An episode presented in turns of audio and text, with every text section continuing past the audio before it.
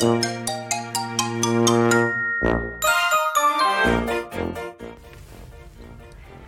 んにちは。横浜で15年以上犬の保育園の先生を行っているなおちゃん先生と申します。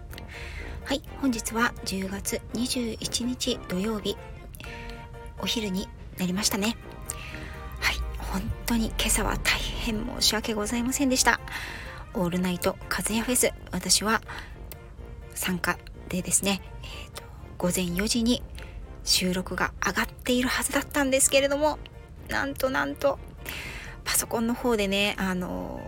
投稿の作業を予約をしていたんですけれどもなんとですね間違えて公開範囲が URL 限定のままになっててしまいました。それをねお知らせくださった方がいらっしゃいまして朝一ですねあのレターが届いてると思って見てみたら「なおちゃん先生収録上がってないんですけど」って言われて「えー、えー、ってもうもう朝起きた直後からもうそんな感じでですね鳥もとりあえずどうなってんだと思って見たらなんと URL 限定で4時に上がってたんですね。本当に大変申し訳ございませんでした。そこで、えっ、ー、と、早速やり直しをしまして、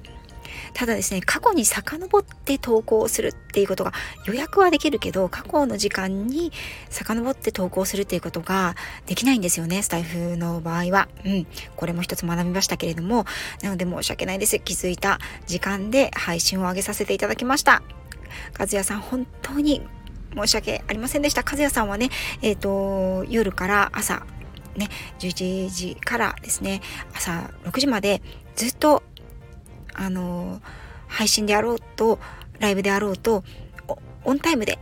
ずっと聞いていてくださってたので私が4時に上がってないよっていうのでねすごく困惑されたと思うんですよね。本当にこの場を借りて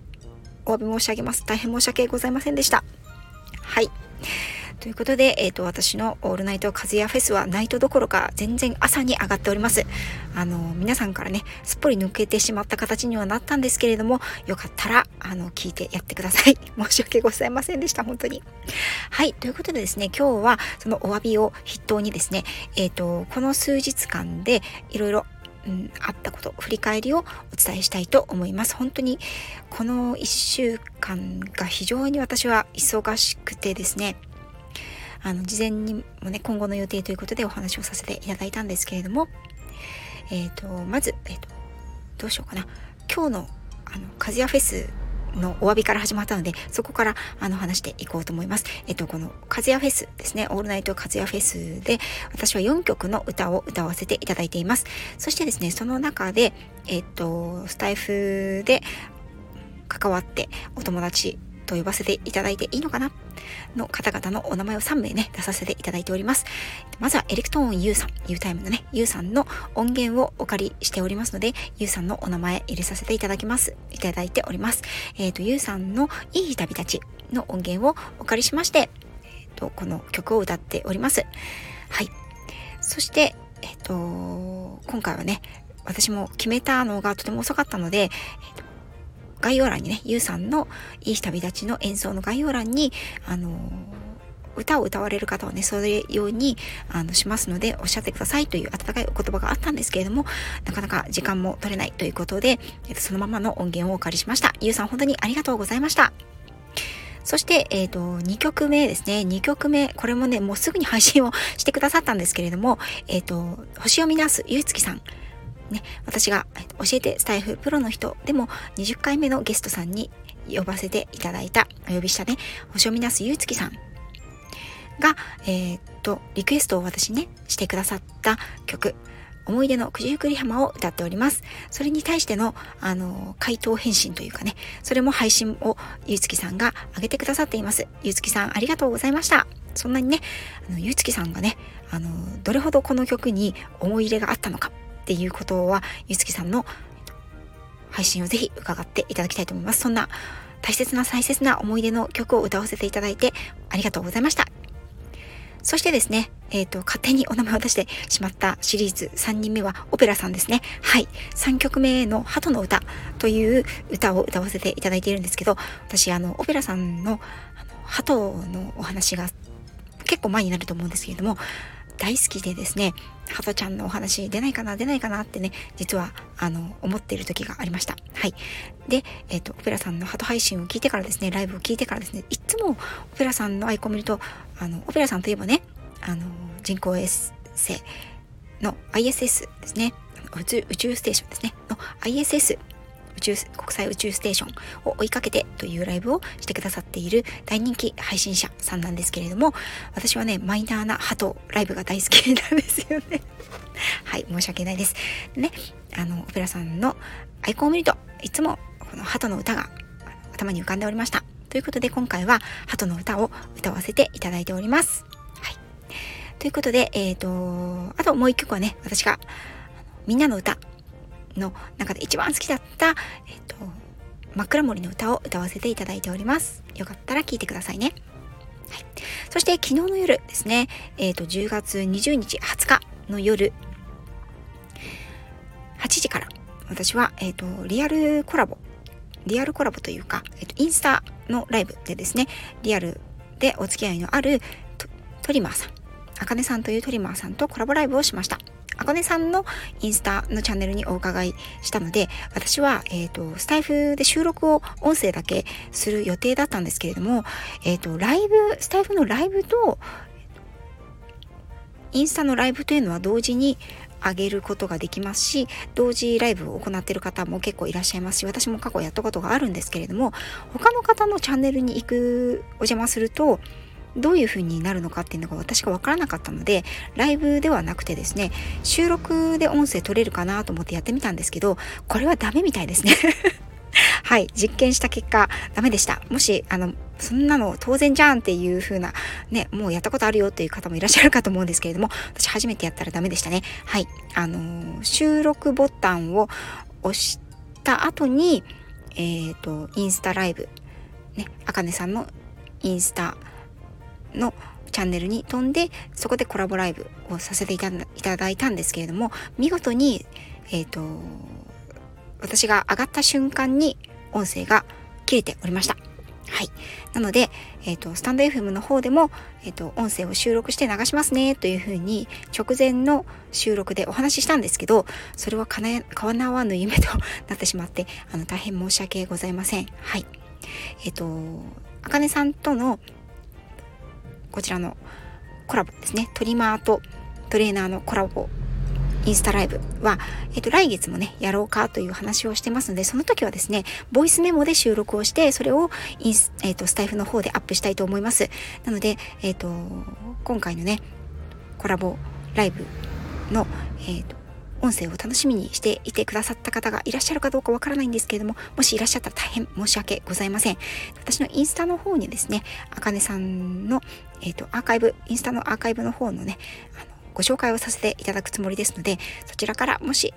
よければ飛んでみてください。はい、よろしくお願いします。概要欄にもね、貼れるようであれば貼りて、貼っていきたいと思います。それでですね、こちらのあの内容は、えっ、と、トレーナー、である私とトリマーであるあかねさんの、えっと、お話なんですけれどもあかねさんからのトレーニングに関するご質問に私が答えるという形で約1時間行いました約1時間とか本当にぴったり1時間でしたねえっ、ー、とやはりトリマーさんというまあ、近しい業界なんですね。動物取扱業であり、同じ犬を相手にするということでトレーナーとトリマーは同じあのお客様がね、こう重なったりする場合もあるわけなんですよ。近所であればね、うん、ただ直に連携があるっていうのは本当に少ないと思います。なぜならうーん関わり合いがやっぱり高校私たちの業界って横のつながりがあまりないんですね。でもそれってあまりいいことじゃないなって私は思っていてトリマートレーナー獣医さんペットショップとかうんとそういった専門家がこう手を取り合うことで飼い主さんに、うんと情報共有がしやすくなるというふうに思うんですよね。うん、で私もうんとトレーニングの中でこうトリミングまでいかないですけどもブラッシングがうまくできないとかっ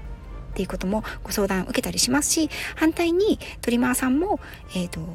こういう時にどうしたらいいのかわからないというそれはトレーナーさんだよなという案件のご質問を受けることというのも結構あるみたいです。それと同時に今回はあかねさんの方でトレーニングというものに関して、えーと、お客様のね中でちょっと抵抗感があったり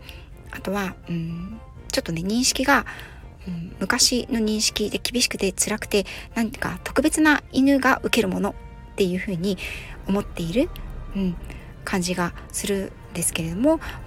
今のまあ、特に私がやってるようなトレーニングというのはそういうことじゃないので多くの人に知っていただきたいということで、えーと、今回は話す話をする機会をいただきました。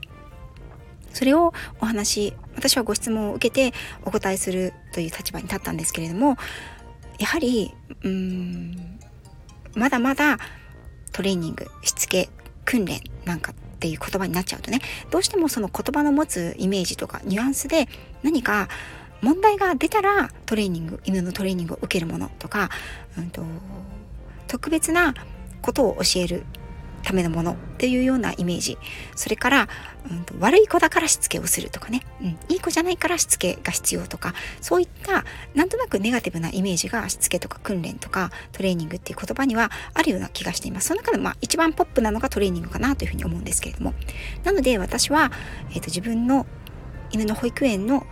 うん、こんなことをやってますよやりましたよっていう報告を、まあ、うんと週に3回程度インスタグラムの方で上げてるんですがそこではあえてトレーニングっていう言葉は使っていないんですよね。エクササイズとかレッスンという言葉にしています。はい。なので、えーと、その辺のねニュアンスを私はどのように考えているのかというようなお話もしていきました。私はしつけというのは犬と人とがですね人間社会の中でお互いストレスが少なく快適に暮らすためのルール作りだと思ってるんですねルール設定のことをしつけというふうに言うと思っていますなのでこれに関してはその子がいい子だろうと悪い子だろうと関係ないんですよね。お家に、そしてお家に来たその日からそのワンちゃんというのは人の家庭の中で人間社会の中で暮らしていくのでその中で人と犬とが快適に暮らせるように共通のルール設定をする。これがしつけだと思っています。そして、えっと、トレーニング。これに関しては、まあ人間でもね、あの、ジムに行ってするトレーニングってありますよね。まあ私は筋トレとか嫌いなんですけど、なんて言ったってね、あの、運動音痴、運動嫌いな私ですので、なるべくあの体を動かしたくないというふうに思いながら生きてきたわけなんですけれどもね。うん。えっ、ー、と、話が横道にそれましたけれども、えー、トレーニングというのは、やっぱり心身ともにワンちゃんのあのいい状態をキープするために行うものだと私は思っています。というのも犬というのは特に要犬犬種ですね、えーと、和犬ではなくて要犬の犬種というのは目的があってその犬種が作り出されているという、うん、そういった過程上ですね精神的にも肉体的にも運動量があって初めて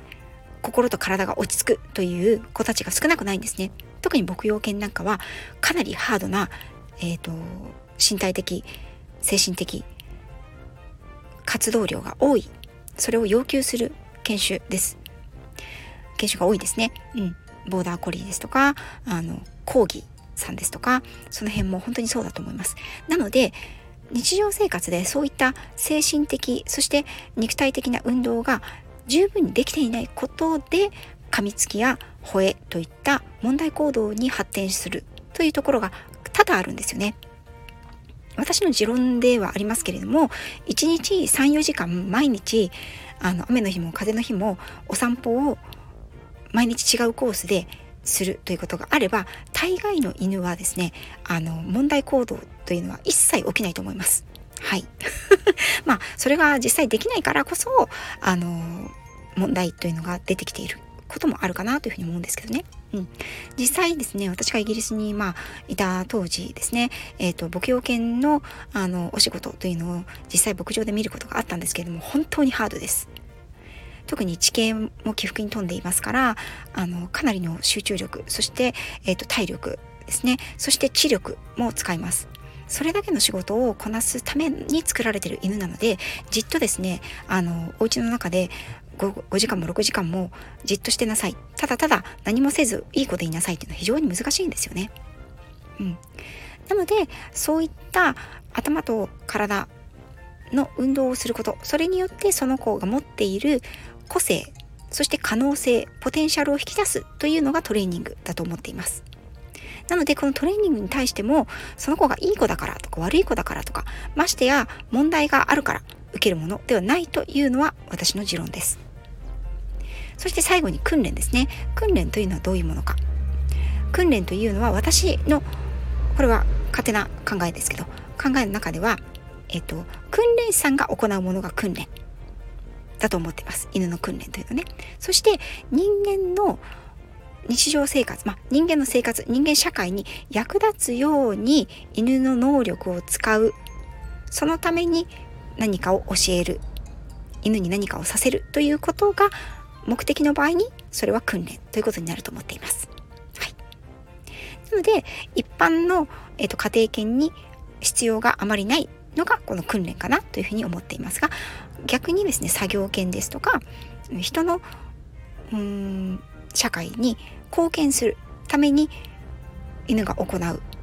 必要があるのが訓練だと思っています。はい、いかがでしたでしょうか？というようなことを1時間近くつらつらとお話をしていきました。そして、えっ、ー、と、11月もね、あかねさんとはコラボをしましょうというふうにお話をしています。はい。そのテーマなどが決まりましたら、またこちらのスタイフでもお伝えをしたいと思います。はい。そして大変申し訳ありません。まだまだ 続くんですけれども、えっ、ー、と、その前の日ですね。10月19日木曜日の夜21時からスタートしたのが、えっ、ー、と、ひろみかさんと、ペットの、超オタクのペットの栄養管理士のひろみかさんと、私、そして、えっ、ー、と、ほめほめドッグトレーナーのゆか先生と3人でコラボをさせていただいた、ペットフード、ドッグフードについてのお話。こちらも1時間程度コラボをさせていただきました。といってもですね、私はね、本当にいてもいなくても、あんまり関係ないぐらいの、あの、ニュアンスで、ただただ、あの、上にいるけど、ほとんどミュートみたいな、あの、実に役に立たない私だったんですけれども、はい、本当に、あの、申し訳ございませんでした。ちょっとね、家庭の事情で、はい、大変、あの、失礼したんですけれども、えっ、ー、と、事前にね、ひろみかさんに、えーお伝えを質問をお伝えさせていただきまして、それに対してひろみかさんがお答えをしてくださる。で、ゆか先生の方からもご質問があって、そちらも答えていただくという形になっていました。こちらはね、ひろみかさんの方にアーカイブが残っています。ペットフードのどういったところに、あの、注意して与えればいいのかということについても、ひろみかさんが解説をしてくださってます。ドッグフード、ペットフードに対して、ちょっとお悩みがあるよという方はぜひ聞いていただきたいなと思っている内容になります。そしてこちらもですね、えっ、ー、と、第2回も計画を続けておりますので、えっ、と、それも来月ぐらいにできたらいいねという話をしております。はい、私もね、ちょっとその時には万全の、あの、準備を整えて、子守を、あの、誰かに押し付けまして、あの、完全にバリバリに参加をしたいと思っておりますので、こちらも日程決まりましたら、またお知らせしますね。ということで、大変長くなってしまいましたけれど、本日、朝木和也さん、オールナイト和也フェス遅れてしまって大変申し訳ございませんでした。そしていつも仲良くしてくださっているスタイフの皆さん、本当にありがとうございます。そしてそして、いつも聞いてくださっている皆さん、本当にありがとうございます。ちょっと忙しい日々がまだまだ続きますけれども、お体お気をつけて皆さん、お過ごしくださいね。それではこちらで失礼いたします。